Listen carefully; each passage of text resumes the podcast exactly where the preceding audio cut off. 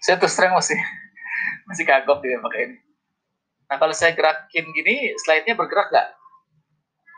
Bergerak, Pak. Oke, bergerak, Pak. Ya. Kita kuliah sampai jam berapa nih hari ini, malam ini, jadwalnya? Sampai setengah sepuluh, Pak. Oke, nanti saya isi portalnya belakangan aja, soalnya masih ada waktu. Oke, karena ini kelasnya tuh banyak cewek-cewek ya, kayaknya dua per tiga atau apa ya, kalau terlalu malam saya nggak enak juga ya. Ada yang biasa bobo cepat kali tapi kalau sekarang sih jadi banyak yang ngerjain tugas juga ya udah mulai banyak pasti udah biasa tidur malam juga ya oke di sini kita akan bicara mengenai lembaga dan kelembagaan dari uh, eh, BLU ini definisinya hmm, bisa kita lihat juga di PMK-nya juga kalau nggak salah ya di Nah, berbedanya lembaga dengan kelembagaan itu apa? Kalau saya melihat di sini, lembaga itu lebih kepada barangnya, gitu, wujud barangnya. Sedangkan kelembagaan itu adalah sesuatunya, sistemnya itu sendiri bercerita mengenai uh, bagaimana sih sebuah lembaga itu gitu. Uh, how-nya gitu. Sedangkan lembaga itu lebih kepada what-nya gitu. Apa sih lembaga itu? Jadi suatu badannya, jadi wujudnya gitu. Suatu badan atau organisasi yang bertujuan untuk melakukan usaha.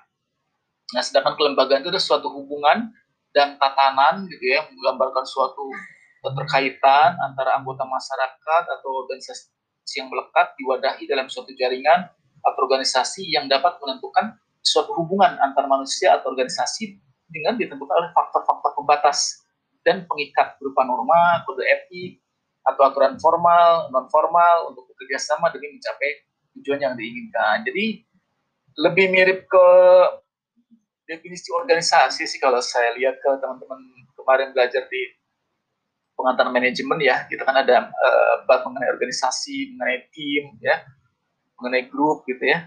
Di sini adalah satu hubungan tatanan ya, uh, dari anggota suatu masyarakat atau organisasi diwadahi oleh suatu jaringan atau organisasi nah wadahnya inilah yang dinamakan dengan lembaga tadi gitu Nah, di situ ada pola hubungannya seperti apa dan juga ada aturan-aturan yang mengikatnya, baik itu norma, kode etik dan sebagainya. Tujuannya apa? ya untuk mencapai tujuan bersama. Nah, inilah yang menjadi uh, basic kita cerita mengenai kelembagaan dari BLU tersebut. Nah, dari sisi kelembagaan, lagi-lagi kita lihat akan kita bandingkan antara ekstrim kiri dan ekstrim kanan ya. Kalau yang sebelah kiri ini adalah kelembagaan yang sifatnya satker murni, uh, organisasi pemerintah.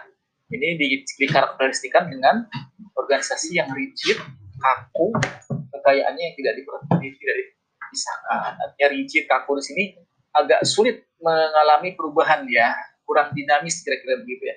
Sementara yang BUMN itu kebalikannya, dia mobile, dinamis, dan kekayaannya dipisahkan. Jadi sangat dinamis sekali, sangat mobile, perubahan-perubahan itu bisa diadopsi dengan sangat cepat. Uh, kemudian dari kekayaan dipisahkan. Nah, BLU ini ada di tengah-tengahnya. Dari sisi kekayaan dia tidak dipisahkan, tetapi dari sisi organisasinya dia diberikan banyak sekali fleksibilitasnya. Jadi ini ada kemewahan-kemewahan yang luar biasa di sini dibandingkan dengan satker, meskipun tidak semewah BUMN, kira-kira begitu ya. Nah, di sini diperlukan berbagai ketentuan eksepsi. Eksepsi itu apa? Pengecualian yang memungkinkan BLU dapat berjalan sesuai dengan yang diharapkan. Eksepsinya itu yang kemarin kita ceritakan itu ya. Setelah BLU itu ditetapkan jadi BLU eh, penuh, dia dapat eksepsi. Eksepsi apa aja? Silahkan dibuka slide-nya yang kemarin ya. Itu kemudian kita pokok bahasanya ini adalah mengenai organisasi, pengelolaan BLU, Dewan Pengawas, Kepegawaian, pejabat perbendaraan BLU, Satuan Pengawas Intern, dan pembinaan BLU. Tadi sudah beberapa sudah tercover dalam uh, presentasi rekan kita di kelompok dua ya mengenai organisasinya, pengelolaannya Dewan Pengawas juga, cuman kepegawaiannya mungkin tadi kurang banyak disinggung ya, misalnya di pegawai berapa, mungkin yang dari PNS berapa, yang dari non PNS dari sifatnya tenaga ahli mungkin ada dokter spesialis yang bukan PNS dan sebagainya dan seperti itu ya. Kemudian berikutnya kita lihat dari sisi organisasinya uh, ini jelas organisasi di lingkungan pemerintah yang dibentuk untuk memberikan pelayanan kepada masyarakat berupa barang dan jasa yang dijual tanpa mengutamakan prinsip mencari keuntungan. Dijual tapi tidak untuk mencari keuntungan. Dan dalam melakukan kegiatannya e, menggunakan prinsip efisiensi dan produktivitas. Nah, ini dua kata ini selalu selalu terbawa nih, selalu kata nih efisiensi dan produktivitas. Kemarin Bu Ari juga waktu menjelaskan tentang BPJPH, dia menyinggung sedikit tentang BLU. Karena menurut dia perlu nih, karena biar bapak-bapak di KNEK sini tahu tentang BLU itu apa. Kalau perlu nanti ada penjelasan tersendiri deh, kan. saya senyum-senyum aja gitu. Sebagai yang sedang belajar BLU, dari stand saya, saya senyum-senyum aja, saya paham apa yang dia semua ceritakan. Gitu. BLU di daerah, eh, BLU tersebut berada di lingkungan pemerintah pusat maupun pemerintah daerah. Kalau yang di daerah namanya BLUD ya di pusat ini bisa levelnya eselon 1, bisa eselon 2, bisa eselon 3, atau bisa non eselon di bawah presiden dengan koordinasi menteri. Kalau non eselon di bawah menteri dengan koordinator eselon 1 ditunjuk dan seterusnya. Sedangkan di daerah ini bisa punya eselonisasi di bawah pimpinan pemdanya masing-masing atau kepala dinas atau bisa juga non eselonisasi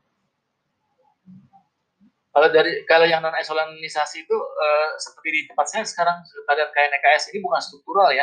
Jadi dari sisi eselonnya aja hanya setara sifatnya. Kayak saya kalau di di struktural kan uh, uh, biasanya kabal gitu kepala bagian atau kepala subdirektorat gitu ya. Uh, saya namanya beda lagi tapi uh, namanya adalah kadif ya kepala divisi dan itu setara eselon 3 gitu. Jadi agak berbeda ya. Nah ini tadi juga sudah digambarkan di presentasi teman-teman ini ada pimpinan BLU, kemudian ada Dewan Pengawas, kemudian ada SPI-nya, dan di bawahnya ada pejabat-pejabat teknis. Nah, nanti setiap teman-teman presentasi jangan lupa ini ditampilkan ya untuk melihat organisasinya seperti apa. Kemudian dari sisi pejabat pengelola BLU, ini merujuk kepada PP nomor 23 tahun 2005. Pimpinan BLU ini berfungsi sebagai penanggung jawab umum operasional dan keuangan BLU yang berkewajiban menyiapkan rencana strategi bisnisnya, menyiapkan RBA tahunannya, kemudian mengusulkan calon pejabat keuangan dan pejabat teknis sesuai dengan ketentuan yang berlaku, kemudian menyampaikan pertanggungjawaban baik dari sisi operasional maupun keuangannya. Kemudian eh, pejabat keuangan fungsinya adalah bertanggung jawab di bidang keuangan yaitu mengkoordinasikan penyusunan RBA, menyiapkan dokumen pelaksanaan anggaran. Nah, ini eh, ilmunya teman-teman semua di sini. Kalau saya terus terang udah banyak lupa nih ini perencanaan anggaran, pelaksanaan anggaran dan sebagainya. Melakukan pengelolaan pendapatan belanja, menyelenggarakan pengelolaan kas, utang piutang, kebijakan pengelolaan barang, aset tetap, investasi, sistem informasi manajemen keuangan, dan penyelenggaraan akuntansi serta penyusunan laporannya. Kemudian dari sisi pejabat teknis, ini bertanggung jawab dari eh, bidangnya masing-masing tergantung dengan jenis BLU-nya. Nah, tadi kita lihat ya di RSM itu kan ada yang uh, pelayanan medis gitu ya seperti itu ya nanti tergantung uh, uh, kegiatannya masing-masing di kampus itu beda lagi nama jabatan-jabatan teknisnya. Kemudian dari sisi Dewan Pengawas, nah ini yang menarik nih, kita sekarang rujukannya ke PMK 129, bukan lagi ke PMK 95. Dalam rangka melaksanakan pembinaan terhadap pengelolaan BLU dapat dibentuk Dewan Pengawas. Tadi juga Mas uh, dari juga sudah menyinggung mengenai batasan-batasan Kenapa RSM itu harus punya lima dewan pengawas gitu ya? Karena di sini ada persyaratan-persyaratan. Syarat minimumnya untuk punya dewan dewan dewan pengawas itu e, dari sisi omset tahunannya menurut laporan realisasi anggaran tahun terakhir minimum 30 miliar rupiah. Kemudian nilai asetnya menurut raca terakhir ini minimum 75 miliar rupiah. Nah, ini baru dia boleh punya dewan pengawas.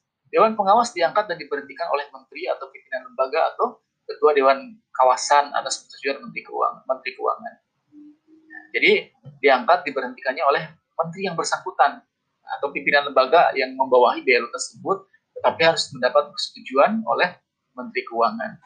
Masa jabatannya adalah lima tahun dan dapat diangkat kembali paling lama satu kali masa jabatan berikutnya. Nggak masalah ya karena ini ex officio. Ya di tempat lain masih punya jabatan yang yang yang pokoknya ya intinya gitu ya. Kayak Pak Hadianto tadi dia sekjen. di Kementerian Keuangan jadi nggak masalah kalau misalnya diangkat cuma lima tahun gitu ya. Nggak nah, pernah mau kamu tuh punya. ini bisa tiga orang ataupun lima orang di dewan pengawasnya? Tergantung kepada uh, omsetnya tadi. Kalau omsetnya cuma tadi berapa? 30 miliar dengan uh, sampai 60 miliar maka cukup tiga orang. Dengan asetnya 75 sampai 200 miliar. Kalau lima orang ini kalau eh, realisasinya lebih dari 60 miliar omsetnya dan asetnya lebih dari 200 miliar. Kemudian komposisi keanggotaannya apabila terdiri dari tiga orang, maka satu orang berasal dari pejabat kementerian negara atau lembaga atau dewan pengawasan. Jadi ada pejabat kementeriannya ya. Kita lihat tadi ada dari Kementerian Keuangan uh, dan Kemenkes ya. Satu orang berasal dari unsur pejabat Kementerian Keuangan dan satu dari unsur tenaga ahli. Jadi ada tiga unsur nih. Pertama dari kementerian yang bersangkutan, kalau rumah sakit berarti dari Kementerian Kesehatan. Kemudian satu orang dari Kementerian Keuangan wajib nih. Makanya enak nih nanti di perbendaraan teman-teman kalau sudah menjabat eselon 2, mudah-mudahan ya, amin ya. Nanti insya Allah pasti akan ditunjuk untuk menjadi kalau nggak komisaris di BUMN, minimal jadi dewan pengawas di rumah sakit. Dan ini eh, moderasinya itu sangat besar, apalagi kayak RSCM ya, itu pasti akan sangat besar. Lewat lah gaji di Kementerian Keuangan gitu ya. Kemudian bonus lagi, kalau misalnya PNBP-nya melebihi target, biasanya ada bonus juga. Satu orang berasal dari tenaga ahli. Kemudian kalau yang lima orang, ini dua orang dari kementerian yang bersangkutan, dua orang dari Kementerian Keuangan. Nah, tadi yang saya sebut dua di atas itu Pak Mardiasmo dan Pak Hadianto, itu adalah contoh nyata ya, itu adalah dari Kementerian Keuangan. Yang berikutnya adalah yang dua orang dari Kementerian Kesehatan dan dari tenaga ahli. Salah seorang di antara anggota Dewan Pengawas ditetapkan sebagai ketua Dewan Pengawas. Ya, harus ada ketuanya. Ini tugas dan tanggung jawabnya.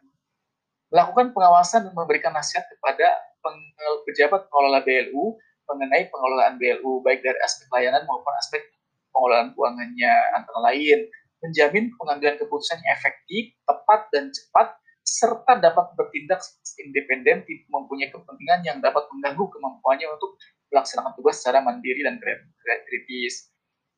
Kemudian memantau dan memastikan bahwa tata kelola telah ditetapkan secara efektif dan berkelanjutan. Nah, ini dari sisi tata kelolanya, keorganisasiannya, ya, governance-nya. Kemudian yang ketiga menyusun rencana kerja dan anggaran tahunan eh, Dewan Pengawas terintegrasi dengan RBA.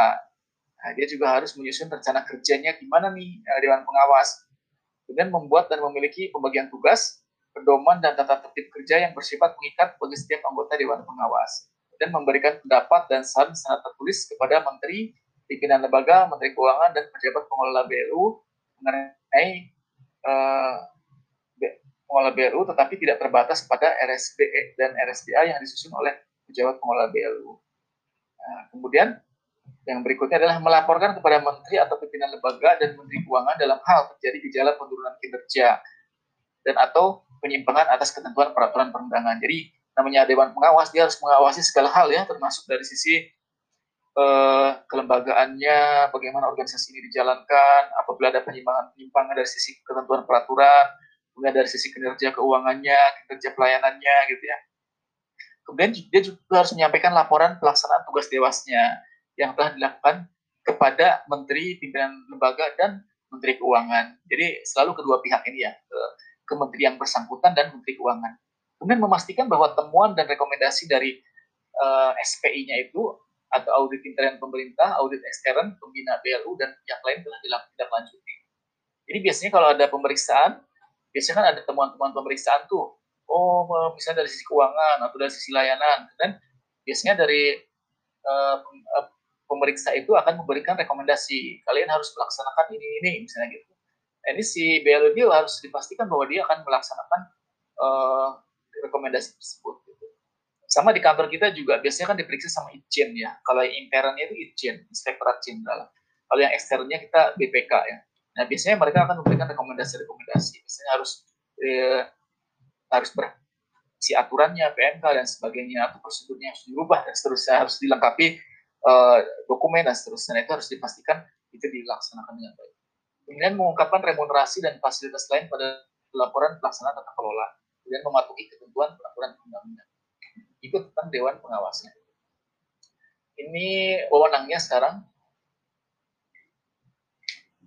Eh, pertama, memperoleh informasi mengenai BLU secara lengkap, tepat waktu, dan terukur. Jadi nggak boleh dihalangi nih kalau misalnya Dewan Pengawas butuh informasi apa pun ya, karena memang mereka tugasnya mengawasi di situ. Mendapatkan laporan berkala atas pengelolaan BLU yang paling sedikit meliputi laporan keuangan dan laporan kinerja, mendapatkan laporan hasil pengawasan dari uh, eh, SPI, audit intern, audit ekstern, dan pembina BLU, mengetahui kebijakan dan tindakan yang dijalankan oleh pejabat pengelola BLU dalam pelaksanaan kegiatan BLU, mendapatkan penjelasan dan atau data dari pejabat pengelola BLU dan atau pegawai mengenai kebijakan dan pelaksanaan kegiatan BLU, mengangkat dan memberhentikan sekretaris Dewan Pengawas dan Komite Audit biasanya komite audit ini diisi oleh orang-orang yang ngerti akuntansi. Jadi nanti teman-teman setelah D3 misalnya mau melanjutkan ke D4 akuntansi, bisa aja nanti eh, kalau bosnya misalnya jadi dewan pengawas, bisa aja nih masuk jadi komite auditnya di situ gitu ya. Nah, kalau teman-teman tertarik untuk melanjutkan di akuntansi. Tapi kalau saya boleh saran cerita sedikit ya, ke depan ini akan besar di pemerintah ada sesuatu yang baru yaitu ter terkait dengan ekonomi dan keuangan syariah. Nah, eh, kenapa? Karena pemerintah Indonesia punya cita-cita kita ini menjadi eh, Islamic Finance Hub terbesar di dunia. Jadi menjadi pusat eh, pengembangan dan pelaksanaan invest apa Islamic Finance atau ekonomi dan keuangan syariah di dunia di segala bidang.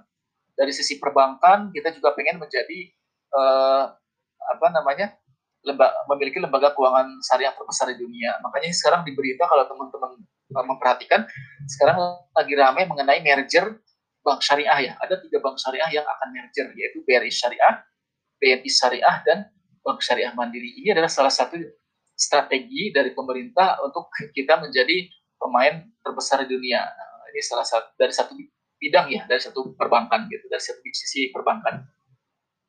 Kemudian dari sisi yang saya tangani sekarang ini adalah kita ingin menjadi produsen produk halal terbesar di dunia dan juga pengekspor produk halal terbesar di dunia. Gitu. Dan eh, KNEKS ini anggotanya ada di 16 kementerian dan lembaga.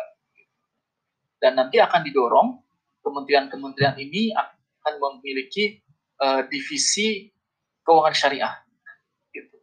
Yang sudah punya Kementerian Keuangan yaitu Direktur Pembiayaan Syariah. Tapi ini pun baru berfokus kepada penerbitan sukuk aja. Kita di sekretariat KNEKS ini mau unit baru dan orang itu baru sedikit sekali, baru 20 orang aja gitu. Nah, kemungkinan ke depan nanti di Kementerian Keuangan dan kementerian lain akan dibentuk bisa jadi selevel eselon 1 yang bergerak di bidang ekonomi dan keuangan syariah gitu. Nah, eh, itu nanti kelebihan dari sisi lain yang menarik adalah itu akan berada di kantor pusat sehingga kalau misalnya kita masuk ke situ, dipastikan kita akan terus berada di kantor pusat. Nah, teman-teman yang ber, tertarik dengan hal ini, uh, saya kira ini akan uh, bagus sekali. Saya membuka wawasan ya ke teman-teman untuk nanti melanjutkan S1-nya itu mengambil Islamic Finance. Kalau di Jakarta ini banyak yang bagus ya, seperti di UI, kemudian tapi di UI kayaknya nggak extension ya. Kemudian di Trisakti juga ada, atau di kampus-kampus lain cari yang mungkin bisa extension. Kalau di kampus STAN D4 kan juga ada jurusan itu ya. Atau di kampus-kampus swasta yang lain gitu selain uh, Trisakti. Nanti bisa di searching misalnya kalau di Bogor, di Bogor tuh ada Tazkia itu bagus.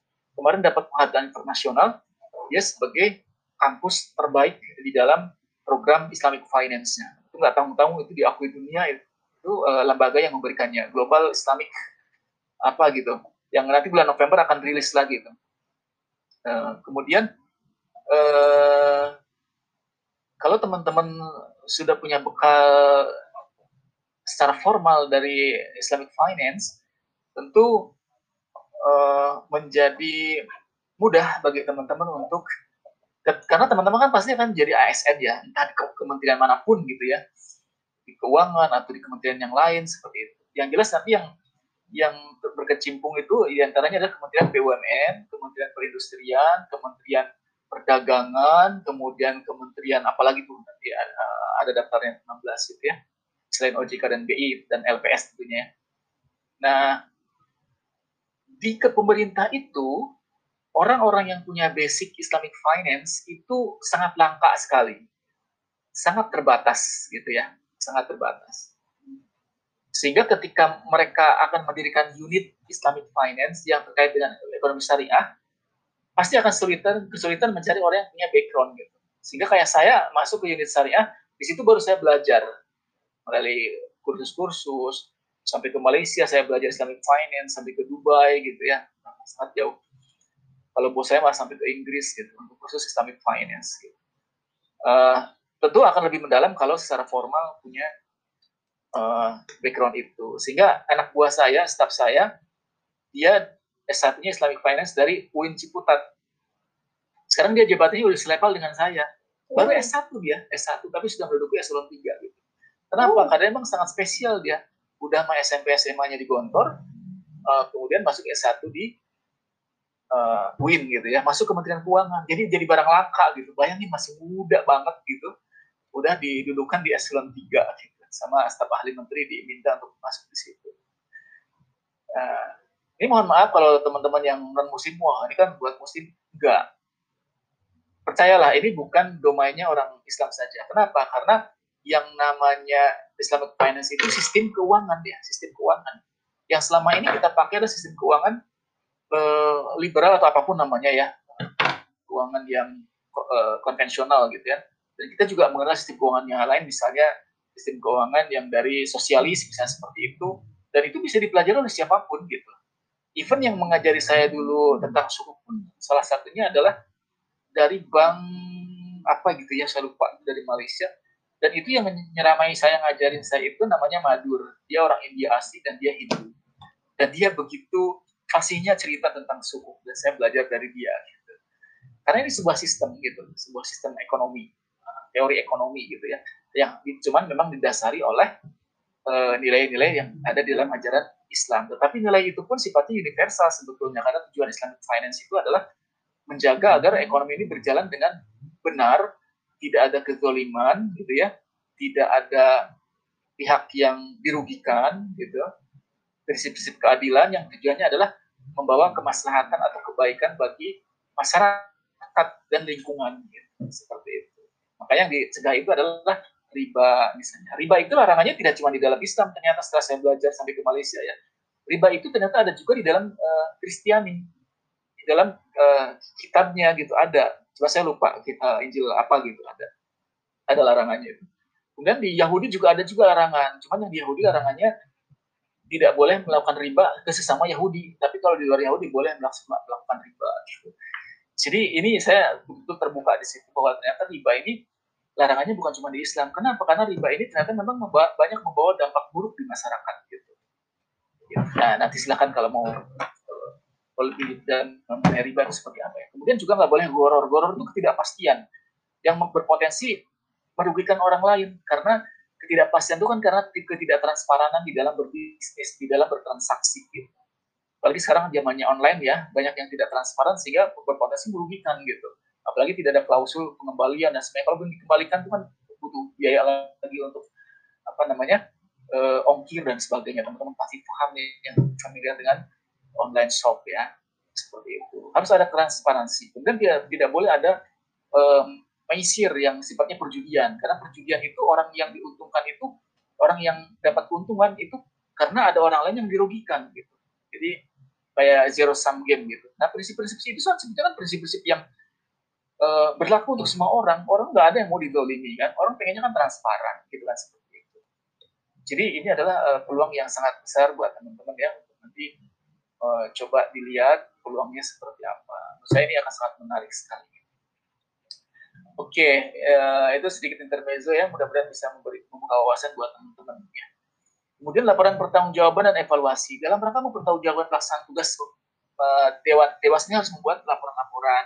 Ada laporan periodik ini setiap enam bulan sekali dan laporan khusus dibuat sewaktu-waktu dalam hal terjadi bicara penurunan kinerja dan atau penyimpangan terhadap peraturan Kemudian laporan akhir Dewan Pengawas ini di akhir periode jabatannya yang uh, lima tahun sekali tadi. Kepada siapa disampaikan? Kepada Menteri yang bersangkutan, ke Menteri Keuangan, dan DJPB. Ketentuan lebih lanjut mengenai hal ini akan diatur oleh Direktur Jenderal Perbendaharaan. Nanti ada ada dirjennya ya. Kemudian dalam rangka menilai kinerja Dewas, pimpinan Menteri, pimpinan lembaga atau Ketua Dewan Kawasan dan Menteri Keuangan melakukan evaluasi terhadap Dewas evaluasi dilakukan paling sedikit satu kali dalam satu tahun. Saya nggak tahu nih gimana evaluasinya ya. Ketika misalnya Menteri Kementerian Keuangan melakukan evaluasi, kan nggak mungkin menterinya sendiri. yang dievaluasi Dewan Pengawasnya adalah eselon 1 yang sangat paling powerful. Eselon 1 paling powerful kan sekjen gitu kan.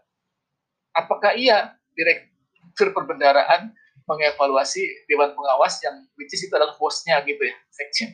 Saya nggak tahu bagaimana ini konflik kepentingannya seperti ini gitu. Gimana ceritanya gitu ya. Evaluasi paling sedikit dilakukan dengan mengkaji atau meneliti laporan Dewan Pengawas, capaian indikator dan seterusnya. Even even pelaksanaan laporan Dewan Pengawasnya Pak Sekjen pun mungkin yang mengerjakan adalah orang-orang Kementerian Keuangan yang ada di bawahnya beliau. Gitu. Nah ini jadi cerita yang lucu juga karena yang yang di situ adalah uh, pejabat tinggi di Kementerian Keuangan gitu ya. Oke, dari sisi kepegawaian, PP 74, pejabat pengelola BLU dan pengawas pegawai BLU dapat terdiri dari atas pegawai negeri sipil dan atau tenaga profesional sesuai ketentuan kebutuhan BLU. Tadi ya, jadi kalau di rumah sakit mungkin dia butuh tenaga ahli non ASN ya, misalnya dokter spesialis yang ASN itu nggak ada. Pejabat pengelola BLU dan pegawai BLU yang berasal dari profesional dan pegawai negeri sipil dapat dipekerjakan secara tetap atau berdasarkan kontrak. Syarat pengangkatan dan pemberhentian pejabat pengelola dan pegawai BLU yang berasal dari pegawai sipil sesuai dengan ketentuan peraturan perundang-undangan di bidang kepegawaian. Ya. Uh, ketentuan Menpan lah ini di sini. Syarat pengangkatan dan pemberhentian untuk yang non pegawai negeri sipil ini diatur oleh pimpinan BLU itu sendiri. Ini bentuk fleksibilitas dari sisi kepegawaian. Syarat pengangkatan dan pemberhentian pejabat pengelola dan pegawai BLU di lingkungan pemerintah daerah yang berasal dari profesional diatur oleh pimpinan oleh, kepala daerah atas usul pimpinan BLU. Ini mengenai kepegawaian. Nah, kemudian pejabat pendaraan ke, perbendaraan ini sekiranya teman-teman sudah paham lah ini ya. Ini mengacu kepada PMK 190 tahun 2012 ya.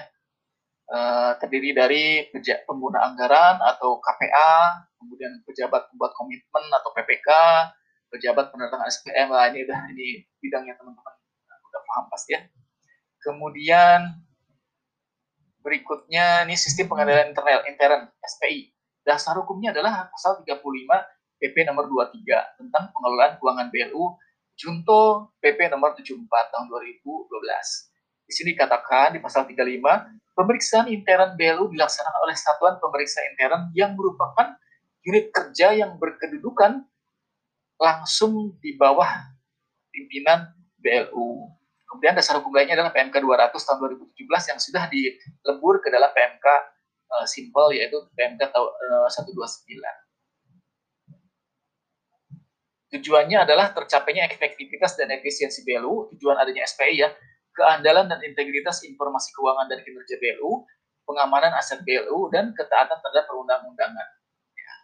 Jadi SPI ini kalau di kementerian itu ibaratnya apa ya, Ijen ya, Inspektorat Jenderal Nah, kita lihat di sini uh, apa sih uh, cakupannya dari SP itu?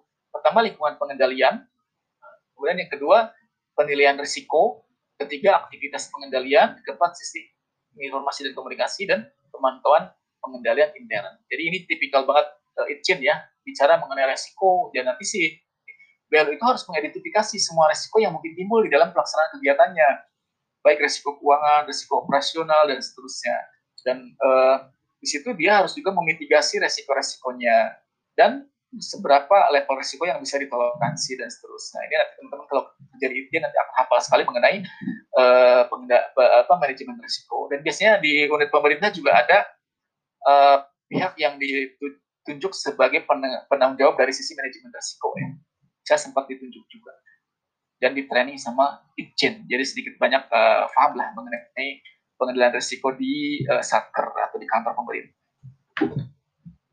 Kalau di manajemen keuangan sendiri ada manajemen risiko ya risk management, tapi itu lebih kepada risiko keuangan gitu.